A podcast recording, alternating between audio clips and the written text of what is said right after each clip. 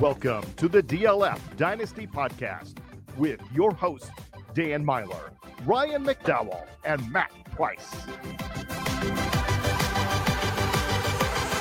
Yeah, we are the DLF Dynasty Podcast. I'm Dan. That's Matt. Over there is Ryan. And we are coming at you with episode 603 of the show. Lots to get to this week. Uh, we're going to get to consensus top 12 Dynasty running backs. We tried to do that last week, but somebody was on a soapbox about Jordan Love. So we'll try to stay away from that topic. uh, a fun startup, of course, to get to. And uh, our rookie report series continues with three rookies that um, are honestly, we're going to we're going to talk about a couple of them at least that it, it seems like the dynasty uh community will be very split on at least in my opinion but we'll get to those guys here shortly. The divisional round is in the books. We're going to have the 49ers and Lions on the NFC side and Boo. a fun game on the AFC. Boo, yeah. no, Pack, no. Ugh, disappointing. Um, and then the AFC side, man, that was a good game. You guys enjoy that Bills Chiefs game as much as I did? Both. I, like, I, like, I thought all of the games were good. All of them. Yeah, Baltimore kind of ran away with that that second football half. game, uh, especially in the second half, that that defense looks like the class of the NFL, at least on that side of the ball. Um, but the football was good and some exciting finishes for sure. Whether you were on the winning side or not, either through bets or in a playoff fantasy league, or maybe it's your favorite team, you have to say the football was pretty good. And I think we're going to get two pretty good ball games this coming Sunday as well. But we got a big show to get to, so let's get to it.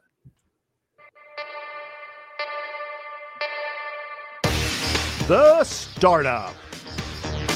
You know, watching all four of those football games over the weekend, guys, one player kind of stood out to me, and maybe he did for you as well. It was Isiah Pacheco and how he played. Despite not getting a lot of carries early in the game, he was clearly the guy that they wanted to put the game away with late in the game. I think he only had five or six carries in the first half, and I would know because I had a lot of overs on his uh, on his 15 carry prop. He he, came in even on that 15 carries. Uh, 97 yards and a touchdown, salted the game away on that last drive by getting that first down. That guy chops his feet faster than anybody I've ever seen, I think and he breaks tackles doing it. He's so driven to um, make plays after contact. I love watching him play. He wasn't particularly um, involved as a pass catcher this week, Matt, but typically he is. His January ADP, RB 13. So he's ahead of guys like Josh Jacobs and D'Andre Swift, and right behind Rachaad White. And and uh, I'm I'm kind of thinking that Pacheco fits in that group, but he also feels kind of underrated in my opinion. He feels like a guy that you can go get if you believe, and I certainly do.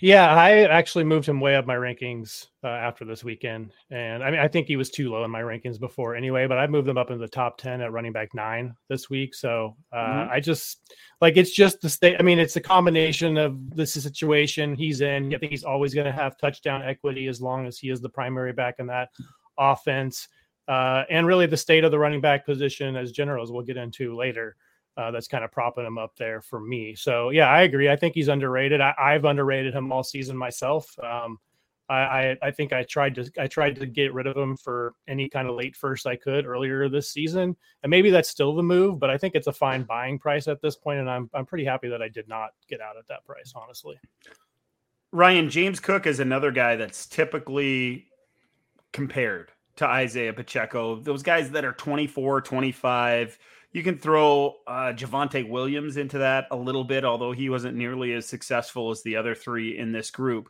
These guys are hovering around RB1 status. And when you're cons- comparing them to, to players like Jacobs and D'Andre Swift, and then those veterans, those guys like Tony Pollard and Austin Ekeler, that those are the other names to consider it's pretty easy to pump up Isiah Pacheco and think a guy in this offense getting that much work and and being this successful over a couple of years, it's hard to not put him in that top 10 overall.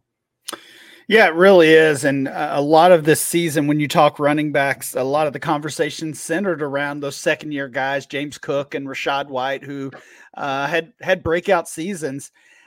I, I mean, when you look at Pacheco, he really did it as a rookie last year, and yeah, didn't didn't quite get the credit for it because for most of this season and really for most of their short careers, he's been valued behind Cook and Rachaad White. He he still is it based on our ADP, although he's he's right behind where we've got uh, RB eleven through thirteen Cook, White, and Pacheco.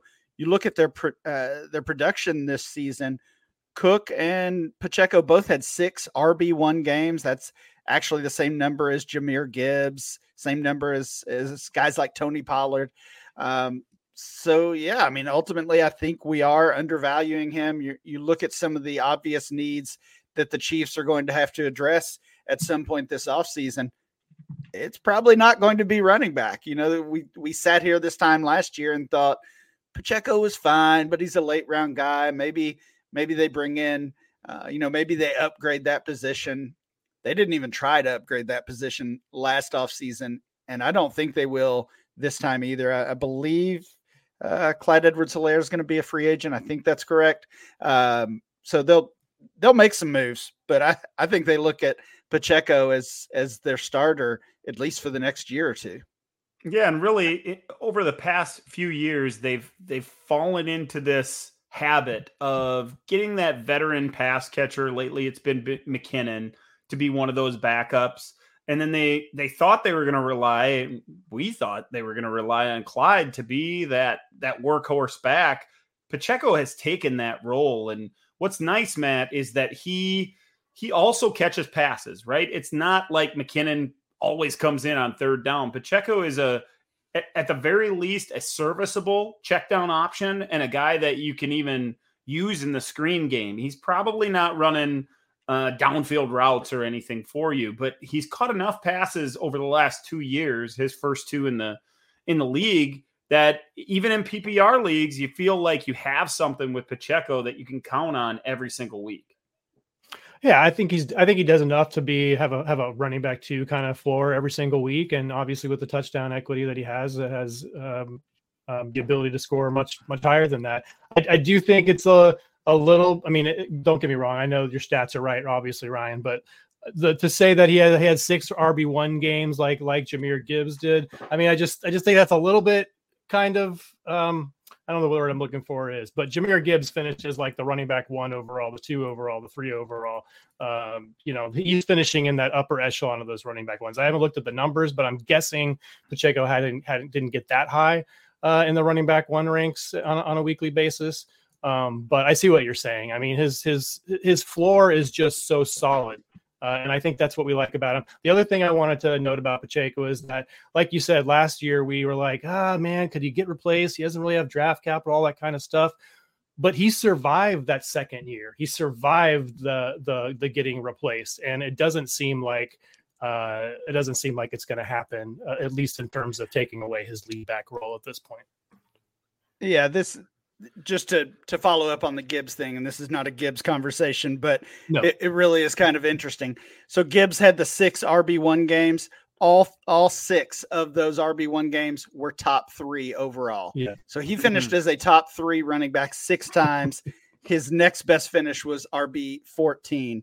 Uh, so obviously, we're talking about the ultimate upside with a guy like Gibbs versus more of a a safer floor um, with with Pacheco. So yeah, I mean two two very different types of backs, but I do think people would be surprised to hear that that they both have the same number of top twelve sure. games. To be fair, Pacheco did uh, produce some elite games, and it was just a couple. Week 17 against Cincinnati finished as the RB2 in PPR, 29 and a half fantasy points. Uh, week 12 also against Vegas, 25.9, finished as the RB4 overall uh, early in the season against the Jets, RB6 that week with 24.8 PPR points. So he does still bring that that upside to get you those top 3, top 4, top 5 finishes maybe not as electrifying as Gibbs, certainly not as electrifying as Gibbs, but that's why he was taken so much later than Gibbs in the draft yeah. as well. We'll get to more Pacheco here in our next segment. But before we move on, guys, uh, what about on the trade block, Matt? Is there is there a trade that you're looking to go make as far as what you could give up in in draft equity to go get Pacheco that that maybe a manager would flip him at this this this this off season? I mean, I feel like he ha- you have to. I feel like the asking price is going to be a first. I don't really want to pay that. No, um, no. But we we see we see in the trade finder here 20 25 second like that's a slam dunk I think for anybody that's in a competing window. Uh, second, I don't Kamara, even think you have to be in a com- competing window. Honestly, if that's, I, I'd give any second for for Pacheco. I think that's fair, especially considering if especially like I, I would honestly rather I think maybe give the 24 second than the 25th second, yeah, five second at this point. Yeah. I was going to say the same. And I mean, we're going to get in, as Dan said, we're going to get into a running back conversation here in a little bit. But if anybody has uh, even taken a, a quick look at this rookie class, it certainly is not strong at the running back position. So, and if you're talking about a super flex rookie draft, I think there's a real chance there are no running backs in the first round. You know, maybe mm. maybe one or yep. two. We talked about Braelon Allen uh, last week, I believe. So maybe maybe a couple guys sneak in there, and you know we'll see draft capital and landing spots and all of those things. But if you're trying to upgrade your running back position and and you do have that contending team, uh, 10, 11, 12 pick, I, I think it it could be a very savvy move to flip that type of pick for Pacheco because you're probably uh, almost certainly not getting that same level of help and production from one of these rookies. What would it take for you to move Pacheco at this point, Ryan? If you were if, if you had him on a roster, maybe you're a middle of the pack team, let's say. Somebody comes knocking. What do you what does it take to move Pacheco? I mean, he's the type of player that I want to sell. You know, typically we see those those That's late round draft you, picks. I, I want to sell him, but the the trade finder tells me we can't sell him right now. I mean, yeah. Matt already mm-hmm. talked about the second rounder. We see Pacheco for Josh Jacobs even up. Pacheco and Luke Musgrave for a first. I mean, that's I like Musgrave as well. That's just not enough. Pacheco and a second for Kamara is really bad in my opinion. Uh, and, and Pacheco in a second for Rachaad White is like I don't know why you're giving the second in in that deal. So I mean, I I would want a middle uh middle of the pack first rounder. Um, I don't. Yeah. I I didn't I see that. In, pick. Yeah, I didn't I see that. I want to round 107. Yeah, I, I would do that. I didn't see that type of trade in the trade finder, and there were dozens and dozens of Pacheco deals. Um, I mean, a top uh, top thirty wide receiver would probably do it. And I didn't see that. I didn't see those Pacheco for wide receiver type deals either. Yeah. So he's the pretty much the definition of a hold at this point, unless you can buy him on the cheap, like that second round pick suggests. Like, uh, like even the even the Jacobs move, I could see making that move. You guys mentioned Pacheco for Jacobs. If you could buy those couple of years and and get into the better offense, I could see doing that deal as well. Uh, let's get to this ranking segment because this is a good one. Dynasty rankings.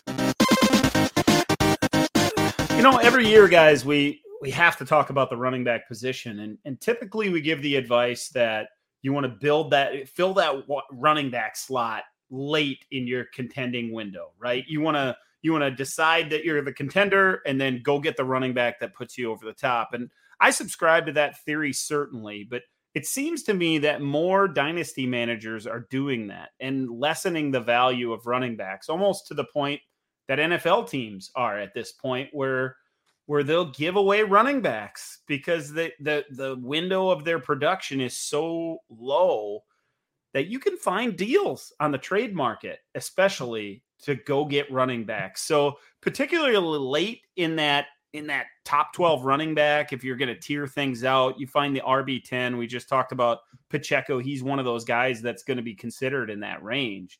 It feels like you can go add that guy anytime you want for a reasonable cost. Now, the guys we're going to talk about at the top, the Bijans and the Gibbs, and even down into tier two of those running backs, those are more expensive. But to me, in general, Ryan, it feels like the running back market has has lessened a little bit. The the cost at least has lessened to get into a running back that you feel like you can start every week he's healthy. Health is a big is a big part of the running back position though. You really need to have a, a deep core uh, to to make a run and be a true contender. So it's a it's a hard balance for dynasty managers. In general, how do you feel about the the health of the running back position at this point? Mm, I feel terrible about it. I mean, yeah. we we kind of we kind of knew this was coming, and we've talked about it on here, uh, really the past couple years. That as that as that class of 2017 fades, that that group gave us so many high impact running backs that as those guys lessen in value, and we're talking, I mean, of course, McCaffrey was in that, but guys that have lost a ton of value over the past year, Mixon, Dalvin Cook, Kamara, uh, as as those players start to fade in value and in production, the running back position could be in trouble. And uh, you know, we've seen one or two impact guys uh, come into the league each year and and prop it up, especially at the top with uh, as, as you said, Bijan and Gibbs, Breece Hall is up there certainly, but overall, this is this is a it, it's very thin right now. And when you get down to the RB nine, RB 10, 11, 12, it just becomes a conversation of is this guy really an R, a dynasty RB one right now? And I mean, even Pacheco, it doesn't feel like Pacheco should be an RB one but but for some people he is. Uh, you know, same for guys like James Cook, in my opinion. Those are good quality players, but if they're among the top twelve options, that's not great. Um, well, well, and then well, say and imagine like what it would look like without the last two classes. What the top twelve would look at without without the twenty three class and the twenty two class. Well, I think I think what we're looking at right now is what it's going to look like for the next year at least, because we've already talked about honestly just how weak the, the this upcoming rookie class is at the running back position. And sure, we're going to have surprises. I mean, nobody nobody thought Kyren Williams would be a top twelve guy um, here a couple years into his career. So certainly it could happen that that one of these guys or two of these guys jump up and and, and help us out and, and kind of make the running back position look a lot better than it does right now. But based on these expectations, the top 12 now is going to be the top 12 in September and next December and so on. Um, big picture at the running back, though, and I, I want to hear what you guys think about this. Kind of the, the company line over the past couple years, and this seems to be growing in popularity, is just don't buy running backs this time of year. You know, once we get once we get to the offseason, do not pay for running backs and that's been advice that I have given. That's been uh, kind of the, the game plan that I have followed in my dynasty leagues is I'm just not interested in buying any running backs. But like everything in dynasty, as that grows and, and kind of becomes the norm, I start to think we should pivot against that because Absolutely. now the running backs are so cheap. So if you if you have a safe guy like Pacheco, yeah, go buy him. If you have a safe guy like um, certainly the top three, but um, you know, even even Jonathan Taylor. If you believe in Kyren Williams, if you want to even go deeper, and you know, you see some upside in, um, you know, Jaylen Warren or someone like that. Like I, I think I'm okay with kind of shooting your shot on that because I mean that's that's how Dan started that conversation. The values are just so low that you can afford to shoot and miss right now. Yeah, and, and you can afford to shoot and miss a couple of times, right? Because somebody has to carry the ball in every offense. There has to be a lead back in 32 separate cities. So I I continue to think about what that biggest lesson that I learned this year and that was not that you need 3 or 4 or 5 running backs to be a contender. You need double that. You need 7, 8 or 9 running backs on your roster that have the potential to score fantasy points. There, there are even leagues where we play in leagues with 30 roster spots. And I think a third of those could go to running backs.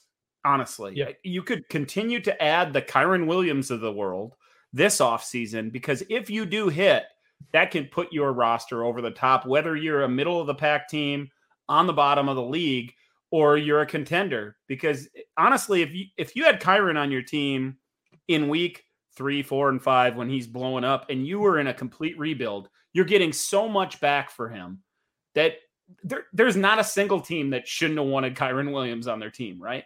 So you should constantly be rotating those running backs and trying to find the next guy that can take that step forward, even during the season through the waiver wire and, and through the trade market.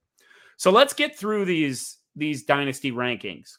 When we're going to start at the top, it seems pretty clear that there's two running backs that stand out more than any other, Matt.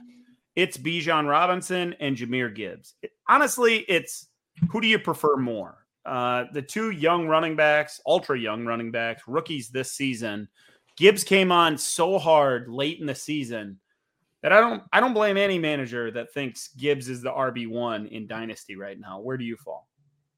Yeah, I put him at one, but honestly, I think I think he and Bijan, and I think I'm even comfortable throwing uh, Breece in there as kind of the top tier at this point. And I, have I've just recently pushed Gibbs over Bijan.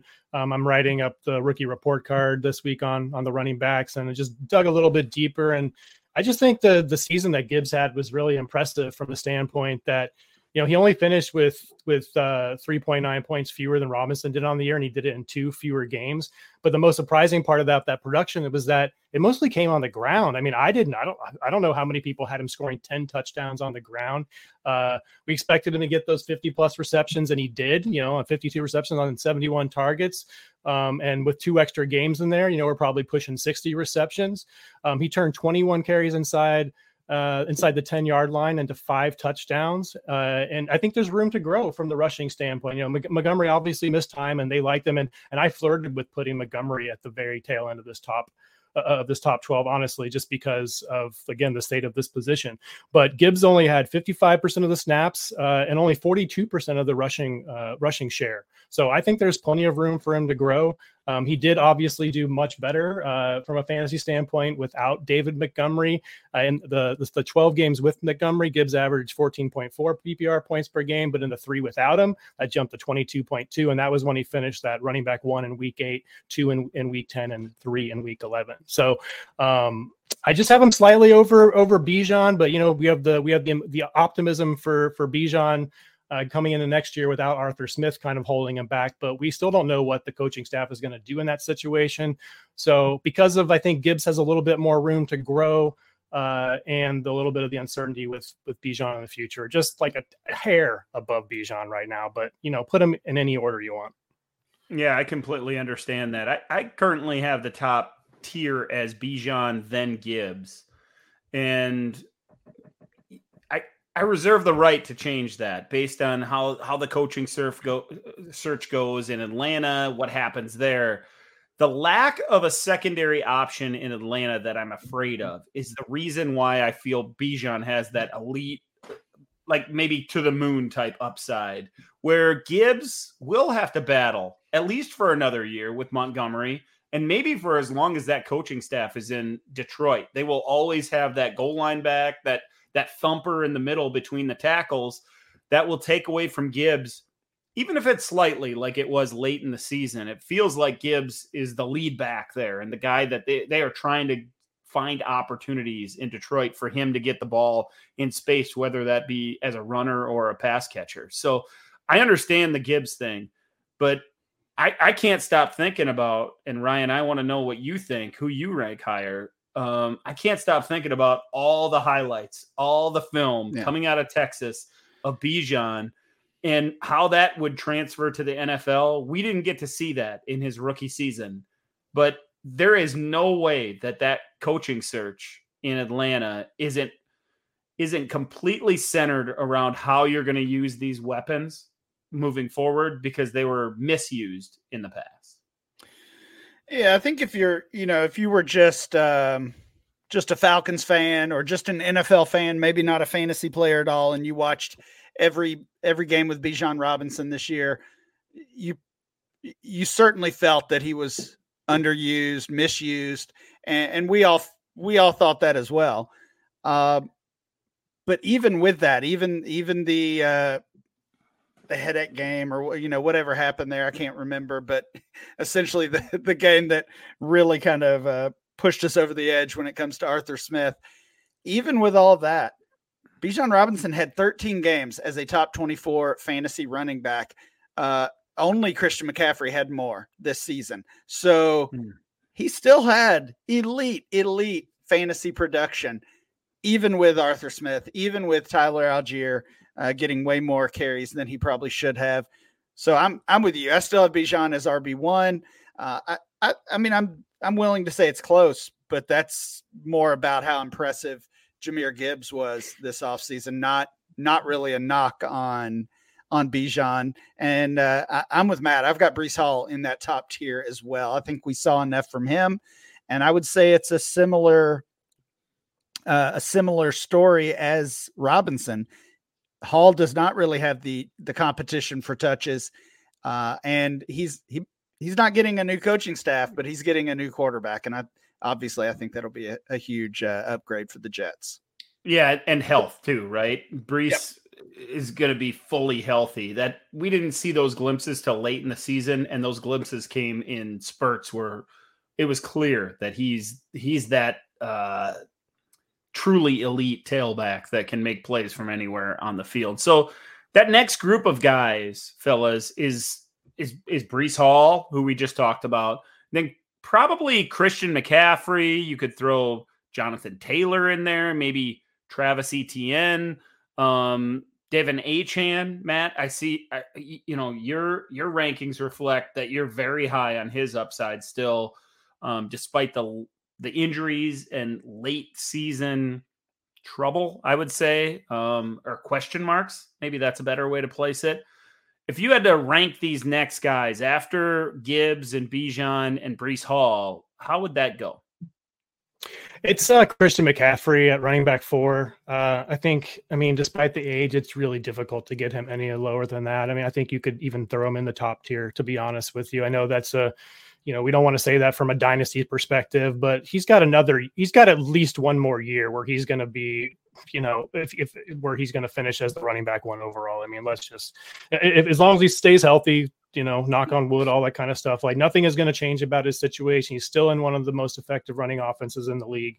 Uh, and like I, have been talking about this since since he was a rookie. Like this is a player that is going to age differently from a fantasy production standpoint because of that receiving ability. Even if he stops being ineffective as a runner, he's still going to be a, as effective as a receiver. So I've got CMC at running back four, and then Achane at five, and then ETN right after that at six with that for that next tier.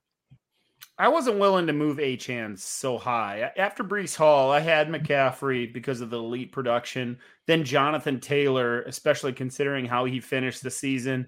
Travis Etienne based on his usage, and then bumped Achane down even behind Kyren Williams. Ryan, where did you land here? Um, yeah, CMC at four sounds like we all agree on that. And to me, it's just I want elite young running backs, and then I'm willing to take elite older running backs and um, yeah. ver- uh, over, uh, I guess, secondary young options. So that that would be like CMC, then ETN, Taylor, uh, and then I've got Kyren Williams. So I've got Achane a little bit lower as well, down at RB nine, uh, also behind Kenneth Walker, who I'm I'm still a believer in. Yeah, I'm a believer in Kenneth Walker. He fills in this next tier as well, along with Kyren Williams, Achane. Then comes Walker. There's probably an argument for a handful of running backs to be to belong here, Matt. Is there anybody else worth pumping up to the point where you think they're on the brink of becoming like a top six runner? I don't know that I'd go that high after you get past, say, Jonathan Taylor. Um, but I I kind of disagree with you guys on Kenneth Walker. I don't even have him in my top twelve. I I mean I, I know you I know we all like Zach Charbonnet. Yeah. I just I, we the new, we got a new coaching staff coming in there with, with Carroll gone. We have no idea how they're going to value these two running backs. They may see the consistency of of uh, of, of uh, Zach Charbonnet over somebody who's kind of a more boom and bust runner like Kenneth Walker is. So I just it, again, it's just that uncertainty situation that forces him out of there. Other than that, like the rounding out my top twelve is is Rachaad White. Um, but he, both he and Kyren Williams, to me, are they're kind of in the position where I felt about Pacheco last year at the at the end of the season, where I'm not sure if they're going to have a job uh, in terms of the same role as they had this season, and I think that's that's fair. I mean, we saw we've seen one good season in the NFL. I mean, I know he was injured in his rookie season, most of that, if not all of that. Um, but I just I'm not ready to make the commitment to bump him up into that that seven uh, spot where you guys have him right now. Um, I want to see another year of it, like we saw with Pacheco before uh, really uh, bumping them up there. And the same with White, honestly. Um, so then, then the last guy there is James Cook, which we kind of talked about. Yeah, those guys really.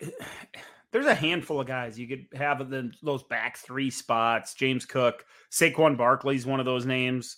Um, Rachaad White fills one of those spots for me. Pacheco, who who Matt has in there as well. Ryan, is there anybody else that belongs in this conversation that you feel like has enough upside to make dynasty managers feel good about giving him that RB1 tag? I mean, again, kind of the point of this conversation is that it's hard to feel great about anybody after, you know, let's say after Achane at the eight spot. Um, I mean, I've got D'Andre Swift in there, but I don't even feel all that confident about that. You know, I was I was looking at last year's. Yeah, I was looking at last year's top 12 guys this month, and this month is important because this is our last month before the rookies are included. So last year, Joe Mixon was was an RB one. Josh Jacobs and Najee Harris were RB ones uh, according to our January ADP. But the difference was we could look at that and say Bijan Robinson is on his way, Jahmyr Gibbs is on his way. You know, we didn't even uh, didn't even necessarily anticipate a guy like Achane making this big of an of an impact, but we knew at least two guys were not only going to be in that top 12, but but very high in that top 12. And we don't have that this year. So if you don't have one of those top eight guys, or maybe even two of those top eight guys, then you're scrambling a little bit with James Cook and D'Andre Swift and Barkley and Pacheco and guys like that. So it's uh it's the challenge of the position right now for sure. After that line of the top six, Bijan, Gibbs, Hall, CMC, Taylor, and ETN. Maybe you throw in Kyren Williams, maybe you throw in Achane, depending on how uh how aggressive you want to be with your rankings. It feels like you just want a whole bunch of the the massive tier that's below that, right? Yeah. There's there could be 20 names you could say, and including some of those that you mentioned. Najee Harris belongs in it. He's a startable running back. Uh, his teammate is as well. So with Warren, so it really does feel to me this. I, I've been thinking so much about how to build the running back position, and honestly, it's quantity more than quality uh, at this point. I love having Jahmyr Gibbs on my roster, but I don't feel too bad if I have Kenneth Walker and Rachaad White and uh, Isiah Pacheco and, and all those guys that that filter in below, especially at the prices that they're bringing on the trade market. Um, we got to get to the rookie report. We could talk about running backs all episode long, and we will all off season long. This this is an ongoing conversation here on the pod. We're going to continue to bring it up week in and week out it's tough to keep your New Year's resolutions, whether we're talking about dynasty, you know, we've all got so many leagues already. Are we really going to join another startup? Can we have the amount of time to take on another league? I'm going to make more trades and be more active this season. You know, we got we got a lot of things going on as a dynasty manager. Factor is here to help you with some of your New Year's resolutions. Factor's ready to eat meal delivery takes the stress out of meal planning and sets you up for success in the new year. Skip the grocery stores, prep work, and cooking fatigue. Instead, get chef crafted, dietitian approved meals delivered right to your door with over 35 meals to choose from per week, including options like keto, calorie smart, vegan plus veggie, and more, plus over 55 weekly add ons. You'll have a ton of nutritious and flavorful options to kickstart your resolution. So, how do you get started over at Factor? You go to factormeals.com slash most accurate 50 and use code most accurate 50 to get 50% off. That's code most accurate 50 at factormeals.com slash most accurate 50 to get 50% off today. It's time for the rookie report. Yeah, let's get to the rookie report. We got a few prospects that, man, I, I, did a lot of research this week. I spent a lot of time thinking about these guys and, and watching these guys.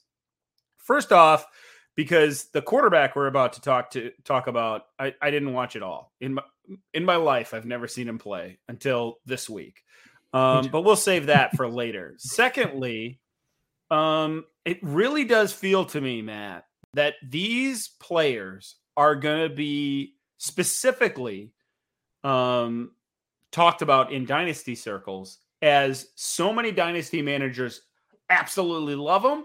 And then there's others that absolutely hate them and can't stand them. So let's start the conversation at wide receiver with Troy Franklin from Oregon who has splash plays and has size and potentially elite speed, right? There are there are plays where you see him burn at six three or six three and a half, whatever he measures in at.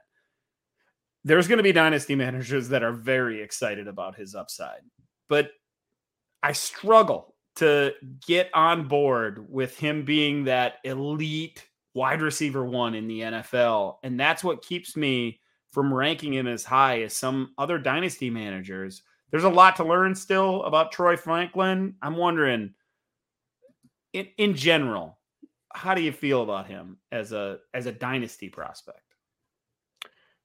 I think if you like Jalin Hyatt, you'll love Troy Franklin. He feels like it's souped up Jalin Hyatt a little, a little bit to me, uh, honestly. Um, He's got the elite deep speed. He's got and he's got the the incredible catch radius and that kind of stuff.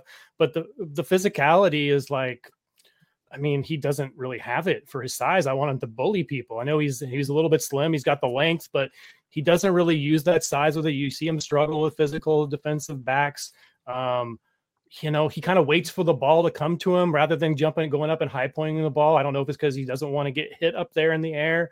Um, and I, I, I don't know if you noticed this, Dan, but I I feel like he saw a ton of like off coverage that were just giving him free releases off of the line. So I, I don't know. Um, I I see you see the ceiling. The ceiling is obvious. I'm just not sure if he if he gets there. Uh, there's a there's a play against Texas Tech where he kind of just blows off the corner off right off of the line and gets that instant deep separation. And the ball it just like goes right through his hands.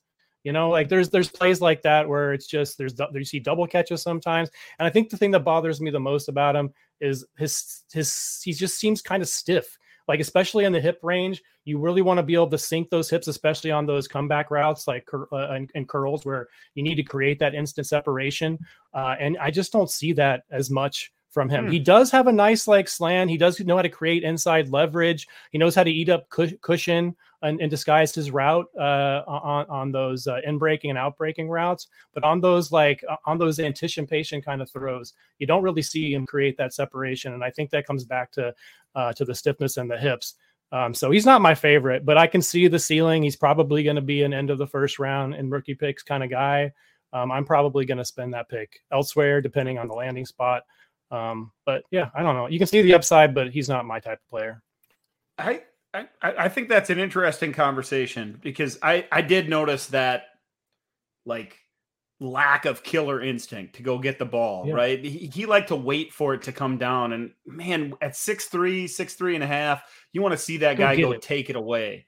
And he just I don't know if I seen it even once. It was constantly waiting for it to fall into his arms, which which gives me a little bit of pause. I did see enough um, route running, and and it's a lot of what you talked about that that those instincts to be able to create leverage on the inside, particularly. I don't know if I ever saw him um, set up routes to the inside and create a lot of separation to the perimeter, but opposite, yeah. consistently, he loves running those interior routes um, and and creating separation that way, which which is a positive. That's something that I really like about him. I love the size, and when you see six three and that kind of speed, they're talking about four three speed, four three two, four three five. That's top of the charts. You, you don't see a lot of guys in the six three range that run that kind of speed, and it shows up on film often enough to feel like he could be he could leverage that and create um, create big time opportunities at the next level. So I'm not willing to push him outside of my first round at this point. I certainly want to see where he lands. Ryan, it feels from everything that I'm seeing right now that he's going to be a first round pick, maybe even a top 15, 18 pick, first first half of the first round. That kind of draft capital, uh, along with that size and speed combination, is the kind of thing that makes dynasty managers salivate, especially if he gets a landing spot, uh, a prime landing spot. What do you feel about if he lands in the right spot? Can he be a guy that makes an instant impact for dynasty managers? Yeah, I think you can be. I mean, obviously, we see these types of players, these uh, thin framed, deep threat, you know, speed specialist every single year. And um, I mean, Hyatt was kind of last year's guy. I don't like the Hyatt comp, honestly. Sorry, Matt, because that's fine. Hyatt, I mean, Hyatt can't run any routes, right? I mean, he got questioned about it at the combine and had no good answer for it other than we run all the routes. And like, no, you don't.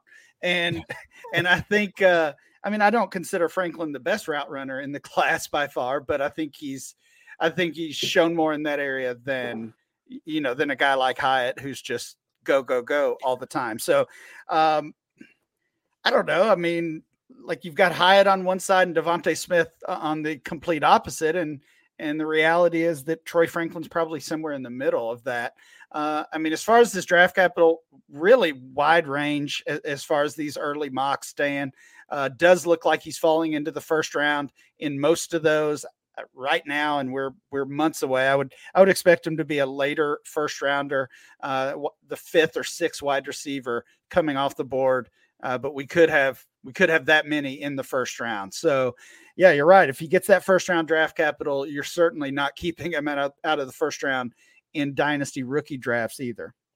Mostly an Where outside you- receiver. He's he's really a downfield option that needs to develop a little bit more as a with his threat of being that downfield guy and turning that into opportunities underneath and in the intermediate range. So Matt, trying to get it back to you and and, and your thoughts as uh, on his the things that he does well and maybe the things that he doesn't do well.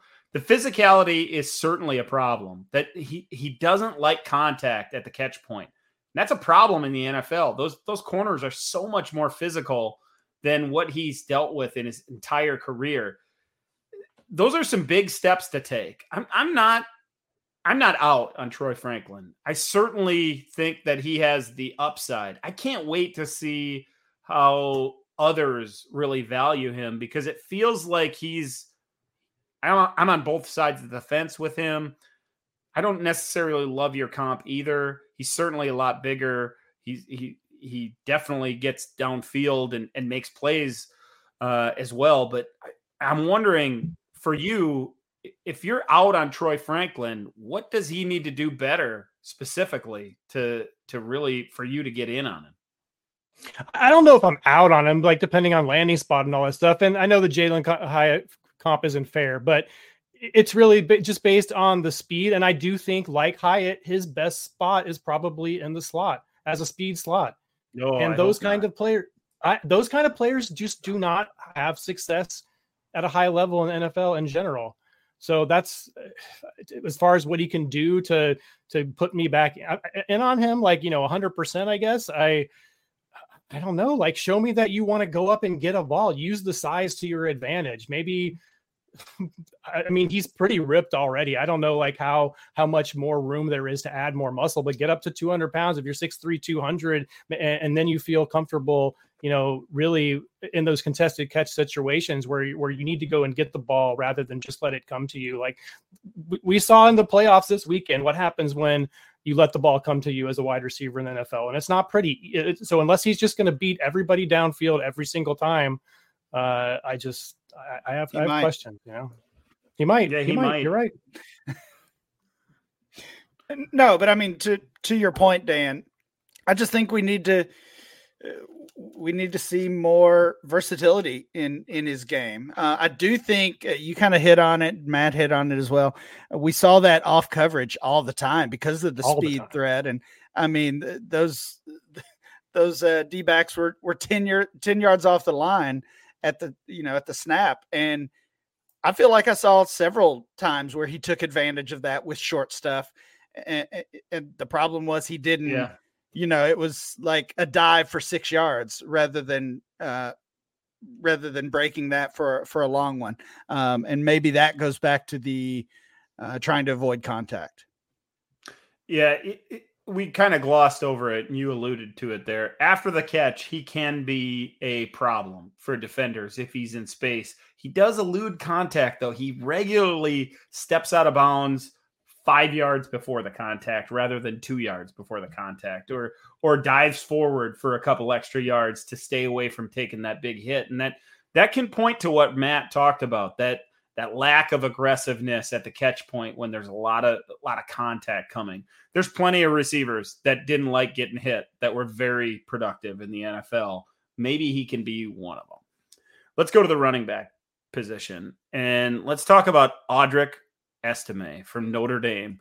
And if, man, there are some plays, some highlight plays that you say, man, that big guy, he can run. And man, he broke that broke that big run between the tackles, and that looks like something that your favorite uh, favorite NFL team could use. Matt, I didn't really like Audric Estime. I, I don't think he has he has the fantasy profile to be super productive or at least productive enough unless he gets into like that ultra productive goal line role uh, where he's constantly getting opportunities in short yardage. He had some highlights that made I think he had a game winner. I think it was against Duke where uh, I think it was in overtime, like a 35 yard run or something between the tackles run and pulled away from the defense and I had to go look to see if there was any NFL defenders on that defense because he looked fast on that run. There's not. He he just doesn't. He looks like a thumper between the tackles. That's probably going to go in the third round of your dynasty draft because he probably gets drafted in the middle round, drafted in the middle rounds, and maybe lands in a spot where they could need a running back that that's not typically the recipe for where I want to go get running backs. But we we watched a another Notre Dame running back, Kyren Williams, and said some similar stuff. And look what he's doing now. What did, where did you land on Estime? He's, I mean, he's just a pure power back. I think you know he's got great contact balance and physicality. Knows how to keep his pad level low. He tends to always get the extra yards after contact. And if he does get to the second level, then you know it's. I'm not going to say it's off to the races because I don't think he necessarily has the long speed, but he's gonna he's gonna bowl over those smaller defensive backs. But I think I did see a few times on on film. I can't remember the game off the top of my head where. Uh, but where uh, uh, uh like it looked like a smaller defensive back was able to to get him down. Um, the number one thing that I really don't like about him, and, and this is probably a me issue, I, am guessing, is he's he's got that big back mentality where where you know they know that they're going to go low on him, so he's going to hurdle, and I just do not like it when those no. big backs get up in the air like that. uh, and most of his highlights included a hurdle, I think, right? Um, but the, the, I guess that's not the most thing I thing I hate about him. The thing I hate the most about him is 26 career receptions and 17 uh, yeah, uh, this okay. season as a sophomore. And uh, I mean, I mean, that's really it. He's not he's not going to catch passes for you. I think there is a, a danger that he's you know you want to he rides the line between patient and being too hesitant behind the line especially mm. on on those outside zone runs where he's kind of pressing the line and looking for a seam and if he doesn't find it he's going to lose you he's going to get negative yards and i see scenarios in the nfl where he's putting up a lot of negative yards on on those kind of carries um, so maybe he's a boom bust runner in the nfl i don't know um, he's a little bit stiff too um, but yeah, like you said, Dan, he's not really the kind of fantasy back I'm looking for. I think he has a role in the NFL, absolutely. But from a fantasy aspect, I think um, I'm looking elsewhere. I love what you said there. The the patience gets gets him in trouble at times. And yeah. when there's faster defenders on the field at the next level, that's really going to be a problem. I like his power. I, I, I agree with you. There is a role, but it might be like the AJ Dillon. AJ Dillon might be mm-hmm. his ultimate upside. Like and AJ Dillon's more athletic. Like AJ I Dillon, I think AJ Dillon's a better running back than him. But but if everything works out for Estime, he's going to be what AJ Dillon has been in the last four years. And how many times have we been able to p- play AJ Dillon? Dillon also can catch the ball a little bit better than than mm-hmm. Franklin, or excuse me, than Estime. Ryan is as far as draft uh, landing spot or or where he could go, his capital. It, it's all over the map from what I've seen. I'm a, I'm a little surprised that some mocks have him as high as they do honestly. You, you see him in day two, and I just don't see that kind of player. Yeah, I was going to say day two and, and specifically late day two, talking about third round. Feels yeah. like his upside right now. Uh, he is the RB5 based on mock draft database, which uh, essentially averages all the mock drafts that are out there. He's also the RB5 on PFF. Uh, some really interesting numbers from PFF, by the way, and, and these kind of paint – uh, if you haven't watched Estime at all, these paint maybe a rosier picture than what you might see from watching him. 892 yards after contact. That's ninth in the nation. Hmm. Uh, 22 15 plus yard carries. That's seventh in the nation. And 64 missed tackles fourth forced. That's top 20 in the nation. So yeah. obviously that shows some power, some speed, some elusiveness. And I just didn't. We saw the power, of course, but yeah, I don't know. I, I didn't think I didn't think he wow. he didn't feel that well rounded watching him. Uh, Dan, I did want to ask you because of course we talked about another 20 year old power back last week that I know you're a fan of. So other than uh, you know, I know Estime is a couple inches shorter, a few pounds lighter than than uh, Allen. Do you see these guys kind of in the same range? Because uh, mock draft database, PFF have them both in that R, you know, RB five, six, seven range. Well, I, I think I said it last week when we talked about Braelon Allen that it's going to hinge on where that 40 comes in. If he does have that breakaway speed, that I think Matt, you watched both of these guys in the last 10 days or so. You saw enough of Braelon Allen pulling away from defenders that made you think maybe he does have have the four high four fours or low four five speed that we've seen running backs produce for fantasy at. It, I don't think that that exists in Estime. I there was the one run against Duke that I mentioned that I thought, oh, maybe it is there, and I don't think it is. It, am I off on that? Well, I think no, I don't think you're off. And I, and I think the other difference, big difference between those two is that I think Allen, like once he decides to go downhill, like he's he hits it right away. Like he, that that first yeah. step, like you mentioned last week, Dan, is is a I think is a big difference between he and Estime. He, you know, he knows his. I think he knows his weaknesses. Um, Allen speaking, he knows that he's a one cut and go runner. I'm not sure that Estime uh, knows that, and I am I am kind of shocked by those uh, miss was force tackles miss numbers there, Ryan. Like his eyes, I, am gonna have to go back and watch more because I certainly they're, they're running through him. though. He's running okay. through those tackles with those powerful legs and that leg drive that I'm sure you saw. Anybody that watches, we're not talking about him. him. We're not talking about him making players miss. We're talking about yeah going through them, and that's that counts for the same stat, I guess. Yep. Right. It yep. certainly does. Okay. And and that's what you see. And you see it on film and that's why we we all agree that there is a role for him as that power back that that that option out of the backfield um, as a runner in short yardage. So I, I think that all exists, but that doesn't necessarily mean it translates to fantasy. So when when I watched him and watched him closely, I thought to myself, I need to move him down my ranking. I think I had him at 31 or 32 in my single quarterback. I think I need to move him down a little bit. And as we get into more rookies, we'll, we'll pop some guys above him. Anything else to add on Estime before we move on, guys? All right, so. let's get to quarterback Joe Milton. This is the quarterback I, I mentioned. Matt, I didn't watch him at all until the last four or five days. So paint a paint a picture for me. Is Joe Milton a fantasy prospect in two quarterback leagues? I I don't think so. I mean, do you want me? I'll tell you what I like about him. He's got. Well, the, he's obviously I asked got, you to paint a picture, and you said I don't think so. uh, yeah, I'm not gonna. No, he's he, obviously the arm. The, the arm strength is there, and I really like his his throwing motion, the mechanics there. Like the release is really fluid, and it, the ball just kind of jumps out of his hands. It's a, it's just like a, a lightning quick kind of release he's got there. So you love that. Um, but like that after that, it kind of breaks down. I mean, he's got a really interesting story too. He's replaced by Hendon Hooker in 2021 after starting the first two games, and he didn't return as the start into the starter until Hooker tore his ACL into 2022. Um, so I mean, we haven't seen Hooker on an NFL field yet. I don't know if we're going to see him as a starter with the way Goff is playing and the Lions maybe head into the Super Bowl. Um, but if he's, you know, I know we got to be careful with saying that he couldn't beat out this player and whatever, but that's not a great thing. Um, I don't know. Do you want to talk about negatives, Dan? Did you have any other positives? To me, no, it was it, the arm strength and his release it's mechanism. Like, it's like Josh Allen arm strength, though. It's it's yeah, top sure. of the league type arm For sure. He, he can throw it through a player, and the and the velocity of the football is unreal. That's fun to watch. That's pretty cool. But it, doesn't it feel a little bit like the guy you see at the at the county fair that can do something amazing, but it doesn't translate to anything else?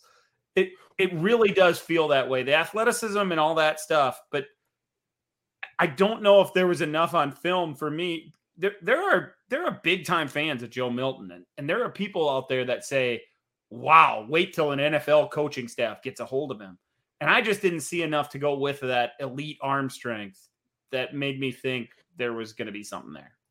No, because the ball placement is often you know ridiculous like, like, terrible is maybe being nice like the touch work like he just seems like he's trying like you said the guy at the fair that wants to throw the ball as hard as he can uh, or slam the hammer as hard as he possibly can without realizing yeah. that he needs to hit it in the right spot to hit, knock it up and hit that bell right he just wants to throw it as far as he can like on those little touch passes where you need to like kind of just pop it under the ru- the russian defender to the running back on the on the on the outlet like he doesn't have that ability and I mean, did you ever see him feather a ball between defenders, no. layer it in between the linebackers and the safeties? Because that's the thing I was looking for, and there wasn't anything close to that.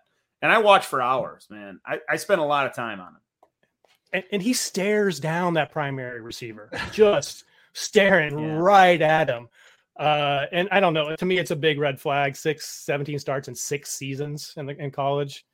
Um, yeah, yeah. Uh, he's an athlete playing playing the quarterback position. And I think last week, Ryan, you said maybe Spencer Rattler is maybe the comp to Will Levis. I think he could throw Joe Milton into that bucket too. Honestly. Oh man, what a oh, slam on. on. Will Levis! Holy cow, that's Jeez, that's going too Matt, far. Ryan, out of here. Ryan, is there a chance that he's he's undrafted? That he's a guy that? Oh, absolutely, just, absolutely. I think so too. I I don't know if he's an NFL. It might be to the point that he doesn't get picked up after the draft, honestly. Well, I mean, he's you know, we talked we somebody mentioned the 6 years in college. I mean, he's 23 years old. He uh, turns 24 before the NFL draft, so that's, you know, that's another knock. Um I don't know. It's just frustrating because you know he's 6'5", 240. He can run a little bit. Had had a, had around 300 yards uh, rushing this season. So you look at him and you think like, oh my gosh, this this might be Cam Newton, right? And then then you actually watch him play and you realize uh, no scam scam Newton maybe. Um, that, like, nice. I mean that he's he just he just can't get it done. Um, I do wonder, and I don't know, you know, maybe he's um, maybe he's the next like Logan Thomas. Like, can he can he be a tight mm. end? I don't I don't know. Mm. I hadn't thought about that. Maybe there's something there.